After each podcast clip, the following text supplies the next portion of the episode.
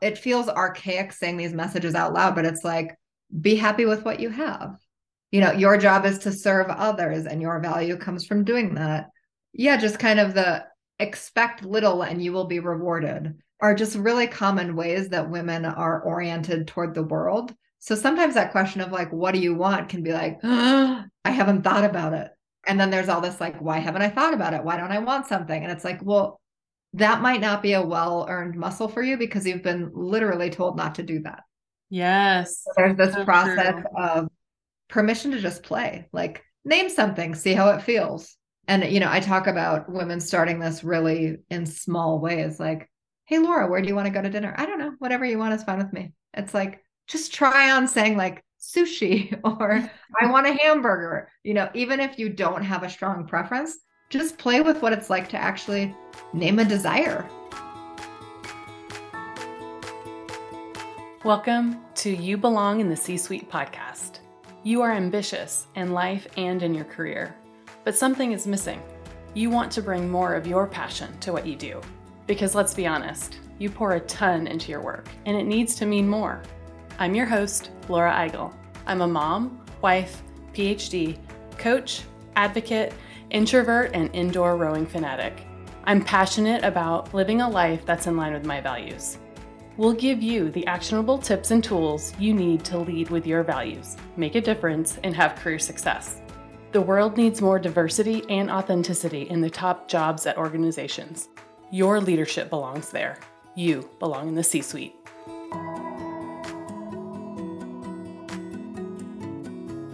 If you've been listening to this podcast regularly, or if you know me well, you know I live a life and career aligned with my values, and I help others to do the same.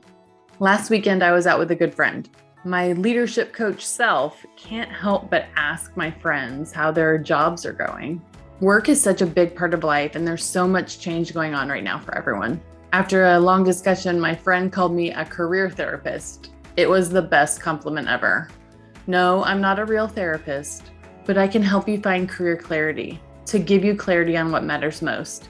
And that's why I've built the You Belong in the C Suite Group Coaching Program. In the six month program, I help you gain clarity on what matters most, create the action plan to get there to reach career fulfillment, and lead as your authentic self. Here's what some of the program participants are saying. Because of this program, I've been more intentional about understanding my values and aligning my professional and personal life according to what I value most. I've also taken the time to deeply reflect on how I want to show up as a leader. This program has shown me that it's okay to make decisions that are truly in my best interests. I know that if I'm 100% true to myself, I can lead in more powerful and impactful ways.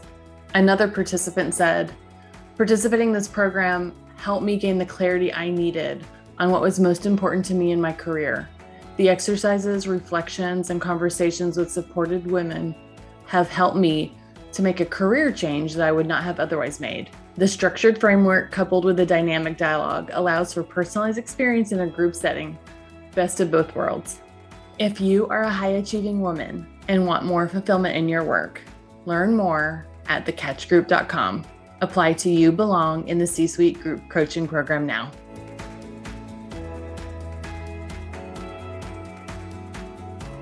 Welcome to the You Belong in the C Suite podcast.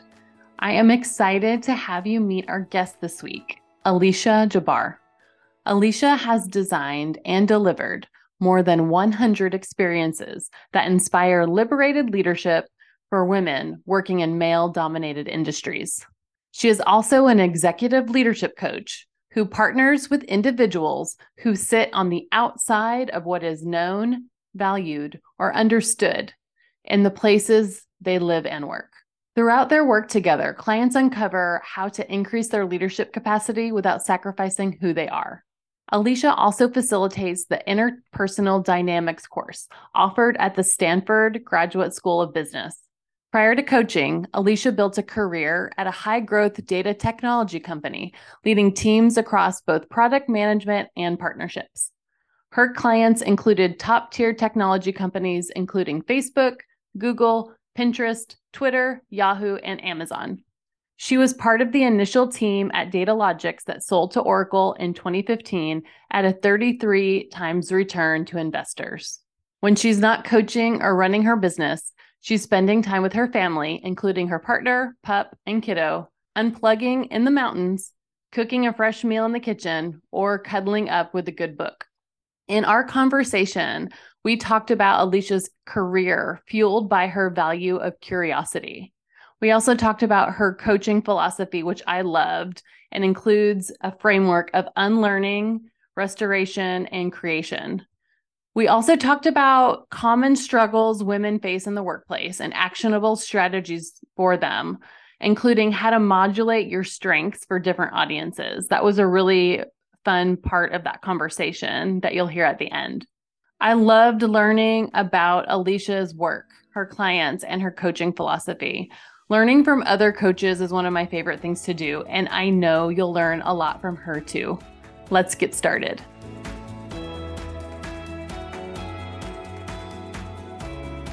Well, I want to welcome you to the You Belong in the C Suite podcast. Thank you so much for being here.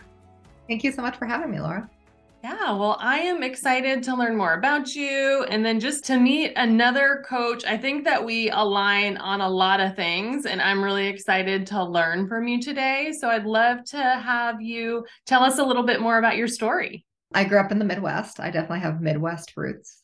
And I think part of my story that influences a lot of my work is where I grew up. Um, I was a bit of an outsider in a couple of different capacities. Uh, my dad is from Iran. He immigrated here before the revolution in the 70s. And so, where I grew up, I was kind of the only person who came from an immigrant background. Uh, we lived in a new blooming suburb in the Minneapolis area. And uh, in my elementary school years, my dad worked a lot internationally. And so my family lived abroad for a couple of formative years when I was really, really young.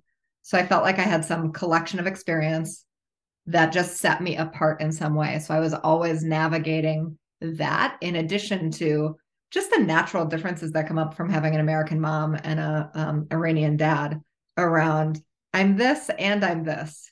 But sometimes I don't want to be that and sometimes I don't want to be this. So kind of where is my identity and how does it meld has been a real big imprint on my life. And if I fast forward way down through career, actually even if i go back to college i've always had a job. One of my values is curiosity. And so i've kind of had a life that has just been a following of curiosity. I went west to boulder for college and i decided on that just driving down highway 36 from denver into boulder. I saw the flatirons and i was like this is where i'm going to college. I had never even set foot on campus but i was like this looks fun and different.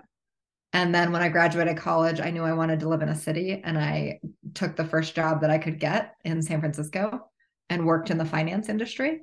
And I had a manager who realized I had a lot of interest in Excel spreadsheets and he uh, fostered me a bit to be a data analyst at that same company.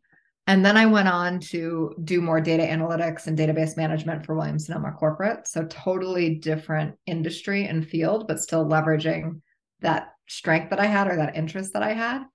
And then what's interesting, it kind of reminds me of the time that we're in now, but that was in 2008. And in early 2009, we were in a major recession. I worked in retail, corporate, and one day just getting off the elevators, they just had boxes stacked up outside of the elevator. And it was like, oh, they're going to do layoffs. Mm. And their strategy at that time was just to lay off everybody at the top whoever had the highest headcount and had been at the company the longest, they just let go of them. And so that was a real moment for me to realize like jobs aren't permanent and careers are not going to necessarily be this view that was my parents' generation where you just stayed at the same company forever and that was going to be your livelihood. And that gave me a lot of permission to be a little bit more flexible or creative with my career. And I actually took a break at that time a little later in 2009 and I worked on a farm in Loudoun County, Virginia, and spent a year as an apprentice learning agriculture and um, sustainable organic food practices. And then I thought I would move back to Colorado and become a farmer. And that is not what happened. um, the economy got worse, and I took the only job that I could get, which was in online advertising. Um, it was a new blooming field, and I rode that into a, a colleague from that first position recruited me to a company called Datalogix that was online digital advertising technology. And I worked there for five years until we sold to Oracle. And as part of that career, I had my own exposure to leadership programs in house and an executive coach. So that was kind of a window into the field that I'm in now. And my my latest position with that company was to build and develop all of our large strategic partnerships with the big Silicon Valley companies. So I relocated back to the Bay Area with that job. And at some point, there weren't any partnerships left to build.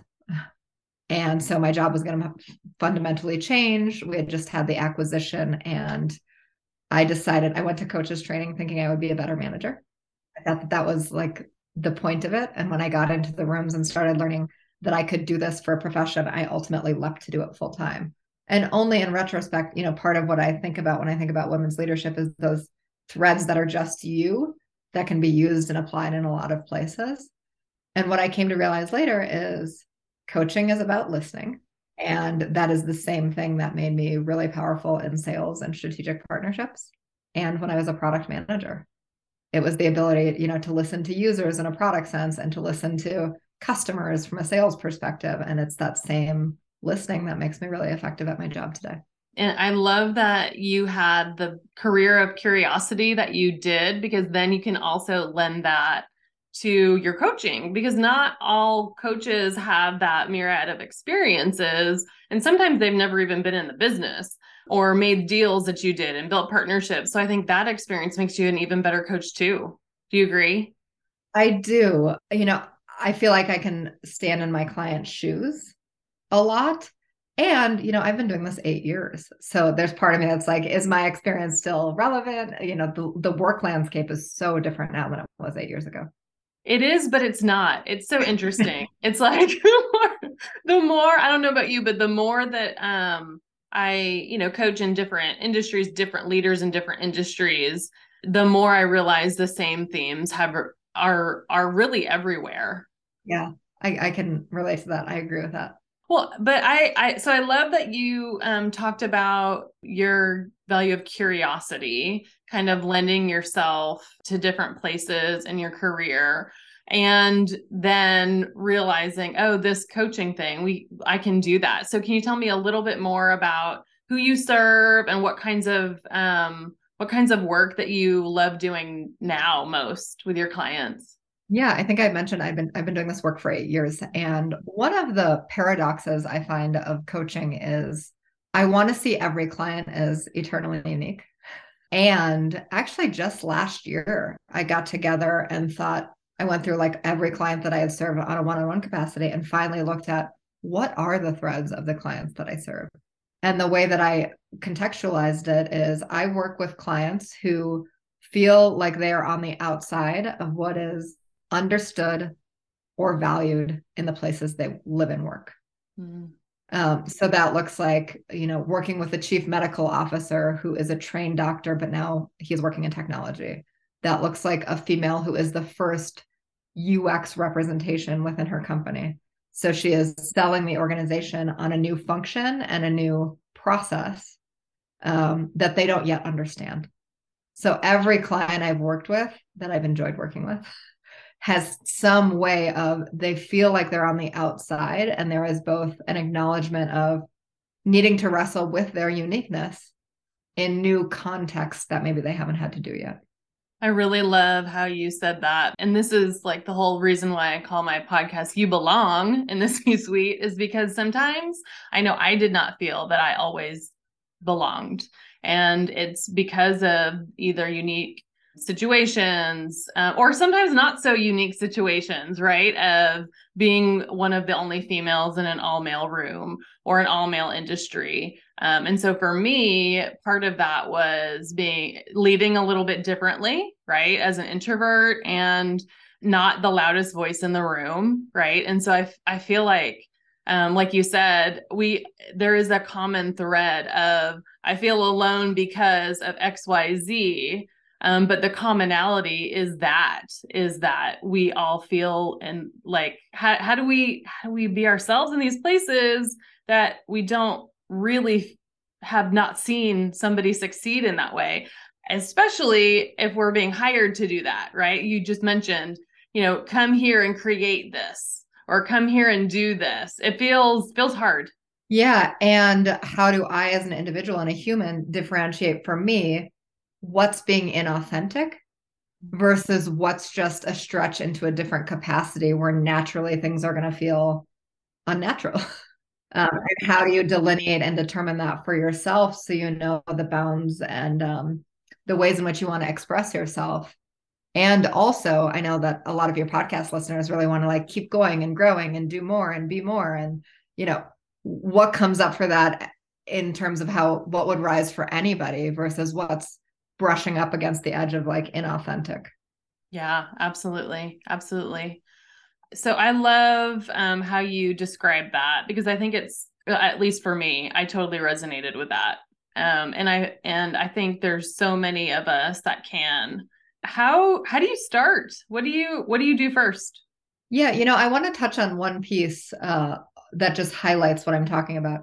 So for me, you know, in talking about my career being following my curiosity, I think for years I judged myself for that you know, I switched jobs a lot. How can I go from finance to retail to advertising to, you know, just like the haphazardness feeling or outside looking in of my career.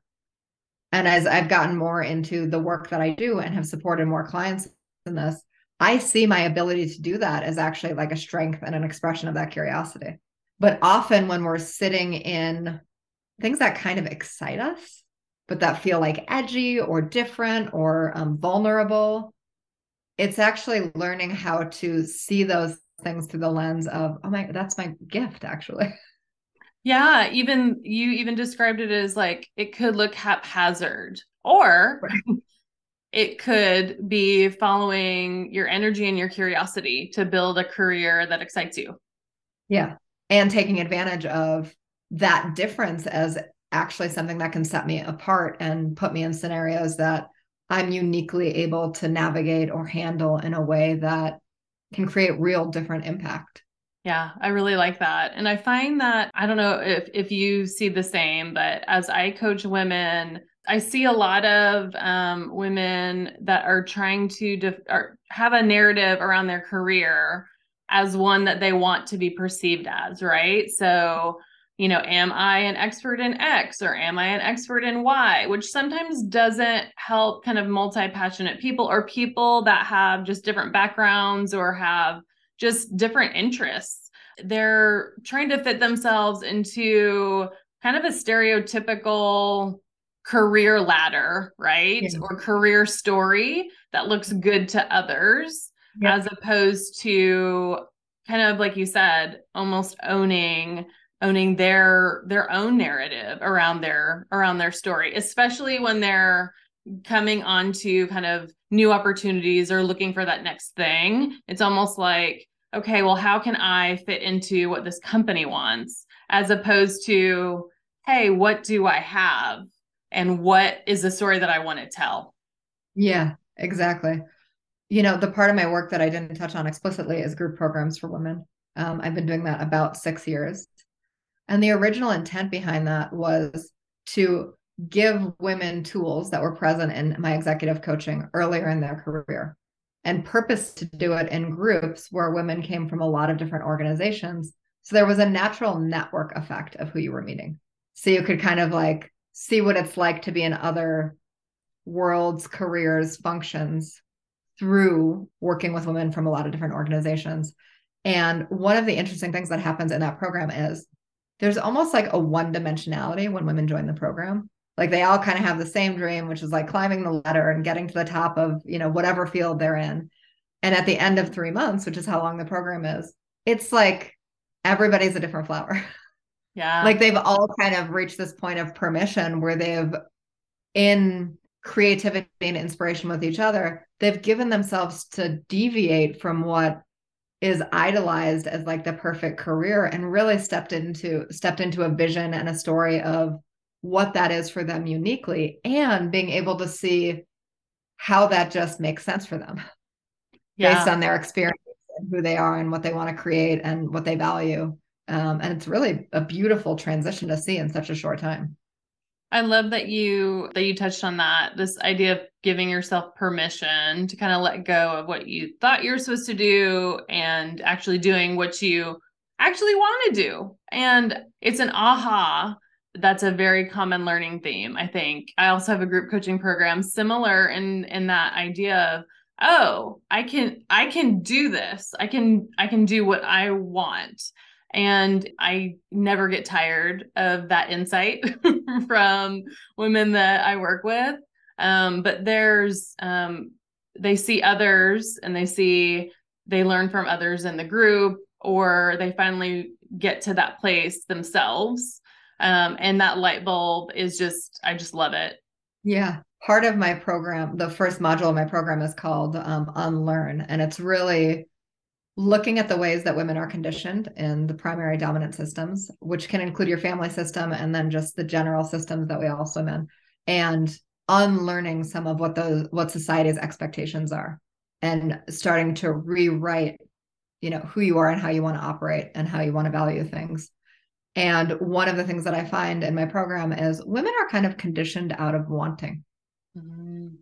tell me more about this. So true so true. Let's dig into this topic. But there's a little it feels archaic saying these messages out loud but it's like be happy with what you have you know your job is to serve others and your value comes from doing that. Yeah just kind of the expect little and you will be rewarded are just really common ways that women are oriented toward the world. So sometimes that question of like what do you want can be like oh, i haven't thought about it. And then there's all this like why haven't i thought about it? Why don't i want something? And it's like well that might not be a well earned muscle for you because you've been literally told not to do that.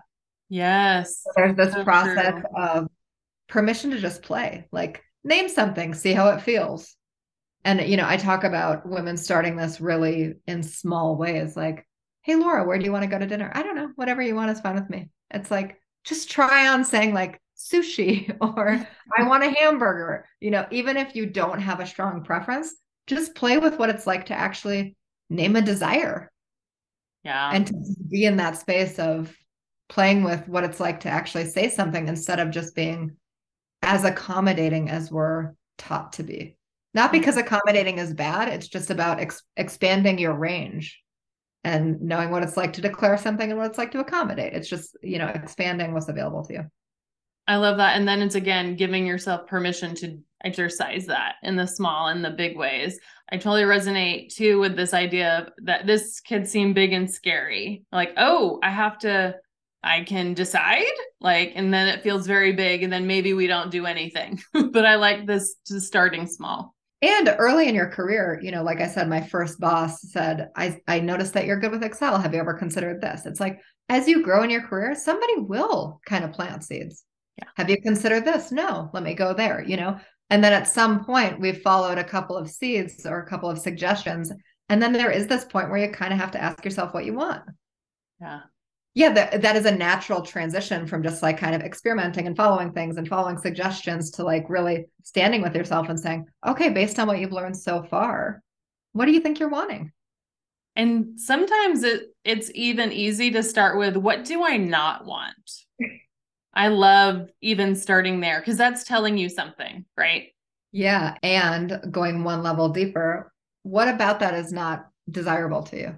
Right right yeah. Absolutely. I love this idea of starting with the unlearning. It's very powerful. What do you do next in that program, if you don't mind digging into it a little bit more?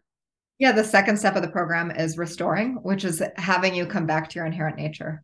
Mm. So, in a really um, broad strokes way, we're kind of all born these brilliant little humans. Um, I have a two year old son, so this is like very present for me. And then at some point, you're just exposed to a lot of different messages and you're conditioned in a lot of different ways. And you follow that conditioning or don't follow that conditioning, and that has an impact on your life. And once you've kind of looked at that conditioning and the unlearning, the restoring is about who are you kind of underneath all those things? What are, what makes you tick? What makes you come alive? What do you know you're wanting for yourself and for your world? What's the impact you want to be having on the people around you? What are the things that you value? What comes naturally to you. Um, and so there's an exploration in in that about let's restore you back to kind of who you are. Yeah. And then from there the third mod- module is on creating.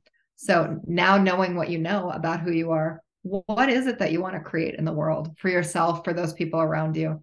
And then having you look at what it is that you want to do in order to create what you're wanting to create. I view everything through a leadership lens. And I, I think that there are two sides of leadership the who you are being and what are you doing. And a lot of the beginning of my programs is really focusing on that be aspect. And then in service of that, how will you become more of that in, in what you create in the world?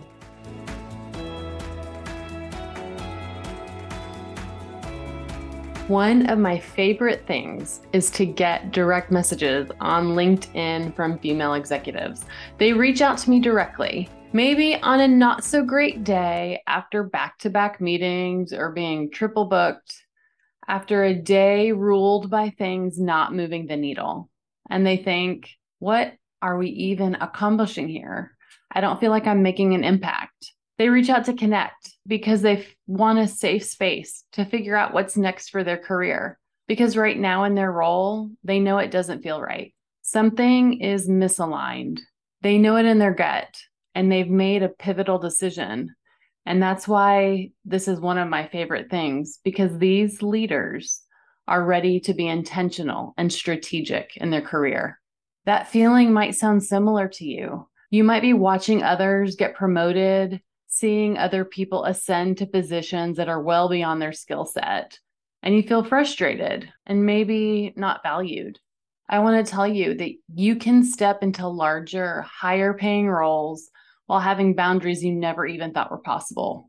How would it feel to walk into your work week knowing that you have a list of challenging things ahead of you, that you have more control over your day? You know, you might be shocked how calm and centered and focused that you feel the opportunities are coming your way and there's no part of you that's hesitating to consider them. I want you to get more strategic in your career, to figure out that next step, to land that promotion that you want, to feel like you are in charge of your week, to set the standard for how you work and how you show up. I know that you're ready. You're ready now. Join me and other high achieving women in the six month group coaching cohort. Apply now at thecatchgroup.com slash group coaching. That's thecatchgroup.com slash group coaching. Learn more and apply today for the You Belong in the C Suite group coaching program.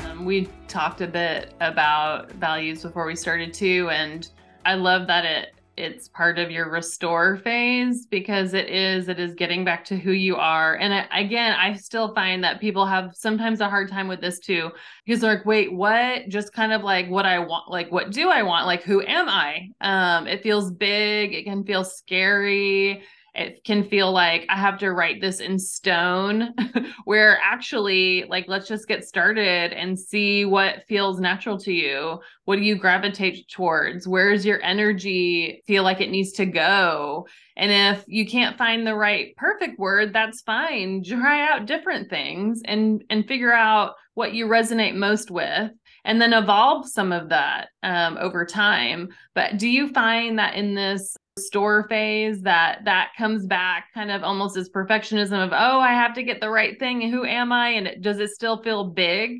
Yes the short answer is yes. And i think where perfectionism comes at play at least in my experience and what i see in a lot of women is sometimes our values conflict with one another. Yes. Yes they do. It's i know like i'm i'm in a situation and i could choose my value of flexibility. Mm-hmm. um, or i could choose my value of courage and sometimes those are two really different things. And then it's like we set ourselves up to think, how can I express every value in every situation? And the world and our choices are way more complex than that. So I think, you know, releasing from the perfection a little bit and actually just seeing it as you almost you said this try it on like what would it look like if i did this with flexibility front center what would it look like if i did with courage okay i'm just kind of experimenting to learn and to kind of continue to inform my system about how I might be an expression of these things, even when things are really complex and not clear and there's no like one right way or one wrong way. I like that. There is no one right way and no one wrong way. And it's about the exploration. Completely agree.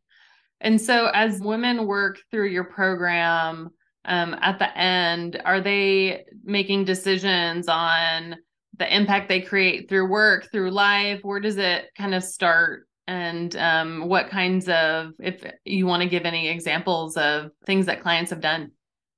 Yeah, I have an exercise that's called the manifesto, which is basically just a almost like Mad Libs from the 80s and 90s around like uh-huh. there's a bunch of like fill in different sentence. I am a woman in the world who blank. What comes to mind?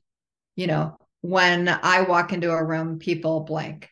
You know, when I'm in a meeting, the impact I create is blank. It's like it's just like getting generative around who you want to be and the impact that you want to create.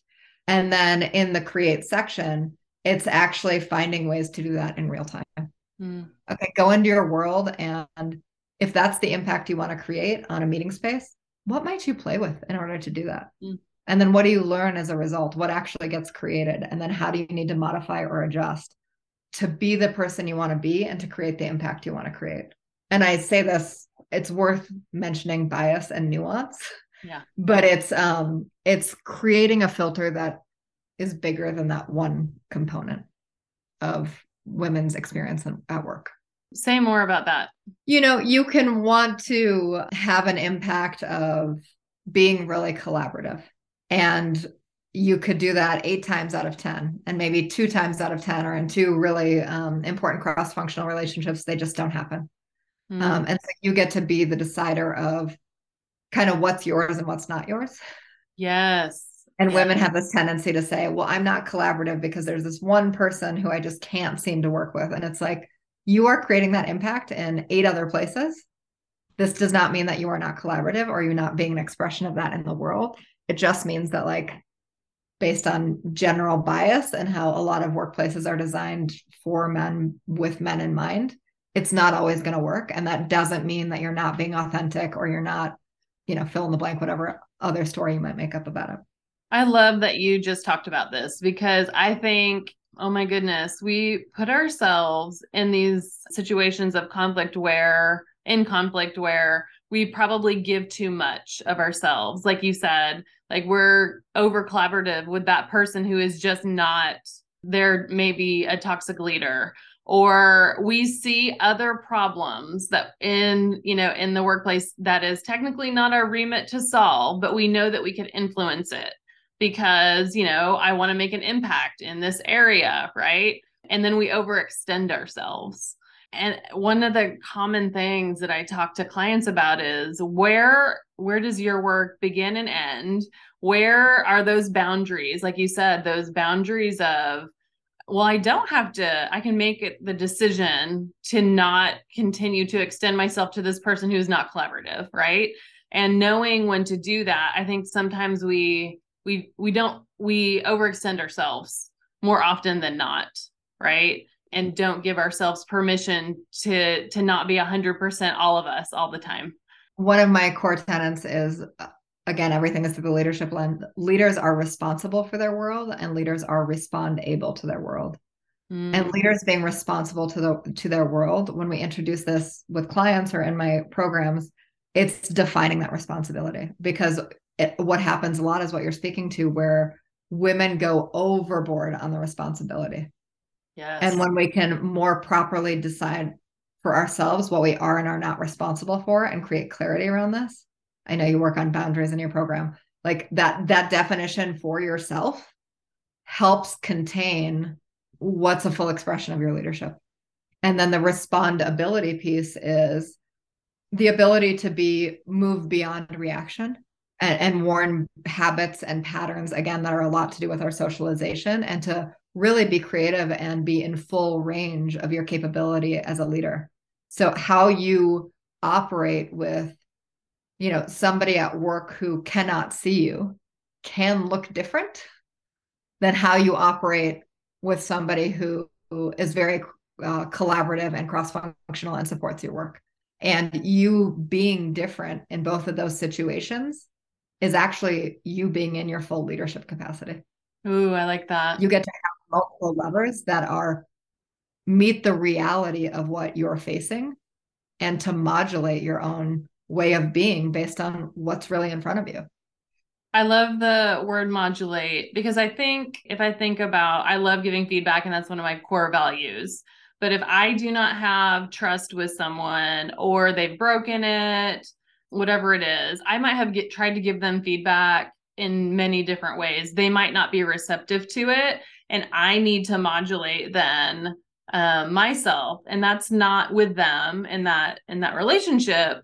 And you know sometimes i feel like well am i am i being authentic if i'm not doing this? And am, and then i feel in conflict with my own values but i have to i have to know that you know that is not being reciprocated. It's either not a safe space. They're not in a position to learn from me right now. The feedback is maybe wasted. I might be wasting some of my time and my energy could be best used other places but i love the idea of kind of knowing when to modulate and that it's okay and it's your decision. Yeah 100% like and and building that trust with yourself that you actually can know and identify both logically and like in your mm-hmm. being when it's appropriate for you to step into that thing that is really important to you and when to pull back based on what's happening yeah and and if it's safe or not right, right. if the person is receptive mm-hmm you know, if somebody's like closed off and in a down place, it's like maybe that's not the time to give them feedback. Yeah, absolutely. But I, I love the the idea that you just mentioned, idea of trusting yourself and knowing and again giving yourself permission to modulate in different ways and showing up with that energy in the places that it makes the most impact. And I think something that's important to talk about for women's leadership, you know, I talk about my programs help you unlock leadership your way. And I had a story, I'm writing an article about this actually. A girlfriend of mine was saying, you know, she's in her her mid 50s, she's coming back to more feminine language. And she feels like she's been in this space for a really long time and she's been taught to kind of be declarative, say things a certain way, um, you know, don't ask permission, don't hedge your bets. That's like very prominent right now in women's leadership. And she's found for herself she's adopting feminine um, language again may i share an observation with you mm. you know hmm. she'll say that before she shares the observation and if we take um, you know women's leadership too strictly somebody might be saying you know you're hedging your bets or you're doing something or like you know that's unnecessary and when she was talking about it she was saying i feel like i'm coming home to myself like kind of re giving myself permission to actually ask the question before I share my observation, to ask if somebody's interested in hearing my opinion before I share it, and how it's like she's coming back to her way and she feels more alive in doing that than she was when she was kind of following quorum around just say it. Just give your opinion. Just give your perspective. There's so there's this there it's just a different kind of noise in our work. And i think even if that noise is present around how we should respond to what's in front of us there's still always another layer of like maybe and try it on and see what it feels like for you. Yeah. And maybe just try and do what feels um, more you. Like you said she was coming back to herself. It feels like she was back to restore. Yeah. and because if i'd rather her say that and say the thing that she wants to say than not say anything at all right. um, or say it in a way that doesn't feel her right. Uh, right and so whether that means speaking first or asking a question or listening and then responding at the end or you know th- the way that she did it with that transition question figure out what works best for you and maybe it's different things in different situations with different people and stakeholders and that kind of thing but I don't think, but I think we're getting back to there is no right way, right? right. Yeah. Yeah. Yeah.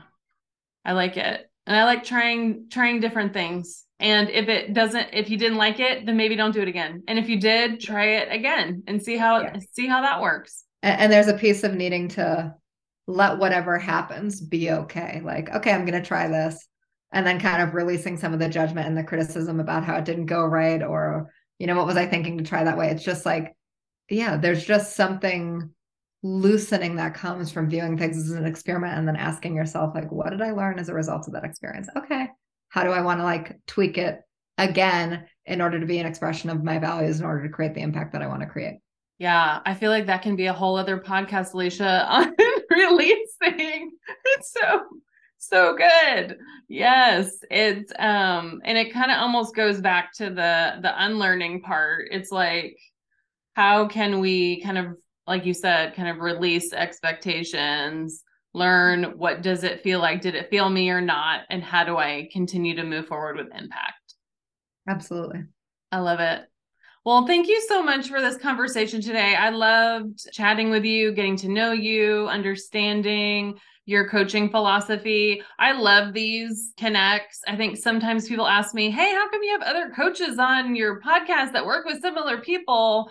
And I love it because I think the, I don't know if you agree, but this idea of, you know, connecting with other coaches, it's like a field of abundance. It's like, you know, especially if we can partner in the future or I can refer somebody to you or you can refer somebody to me. It's it's like a um, that's less competition. It's more, I want to keep learning and I love learning from other coaches. So thank you for sharing this space with me today. Yeah. And I think, you know, like anything, we can get so locked into our own world. I think just being in conversation, even about my work and how it relates to yours, it almost adds like texture or nuance or color to the things that are just kind of in my mind all the time. Yeah. Um, and so you help me understand what I'm about in a, in a way that I can't do alone. Thank you. Same. And I really appreciate um, you know, just getting to know you and you know, giving um you a voice to a new audience. And I'd love to hear how we can keep connected and what sh- we what we should look out for you um in terms of programs in the future. Yeah, the easiest, most consistent way is I write a weekly newsletter that is all about the intersection of women's leadership and male dominated industries which you can find on my website. And um, because I think brilliance happens when women gather together to have this this type of conversation, I lead a free monthly call called the Women's Leadership Collective. It is the second Wednesday at 10 a.m. Pacific, and you can find more about that on my website as well. Awesome, and we'll link um, website in the show notes of this episode. Great. Thank you so much for having me. Yeah, thank you so much for being here.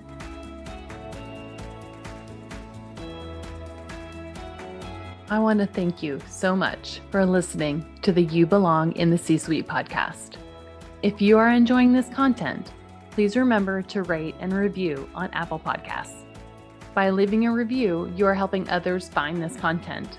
We will be featuring five star reviews on air in upcoming episodes. Editing and support for the podcast is done by S&E Podcast Management. To get more tips and tools to help you live a life guided by your values, go to thecatchgroup.com. Keep your boundaries and take care.